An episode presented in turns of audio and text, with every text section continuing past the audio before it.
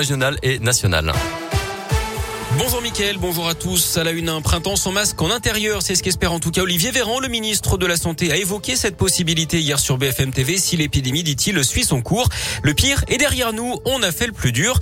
Par ailleurs, pour recevoir le passe vaccinal, désormais, une infection équivaut à une injection. Selon Olivier Véran, il faut tout de même avoir reçu au moins une dose de vaccin pour l'obtenir.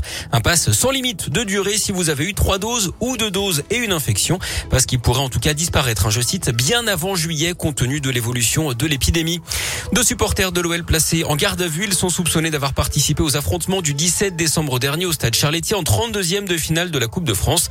Le match avait été interrompu. Les deux équipes, l'OL et le Paris FC, avaient été éliminés de la compétition. Les deux supporters mis en cause sont âgés de 21 et 29 ans. L'un est originaire de Mâcon en Saône-et-Loire, l'autre de Saint-Genis-Laval.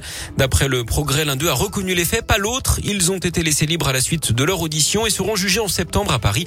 En attendant, ils pourraient être interdits de stade pendant une période qui peut aller jusqu'à 5 C'est à la préfecture du Rhône désormais de prendre la décision. Le coup d'envoi des Jeux Olympiques d'hiver pour nos Français à Pékin avec les épreuves de ski de boss aujourd'hui et une première chance de médaille, un côté tricolore. Perrine Lafont, championne olympique en titre, est attendue sur les pistes.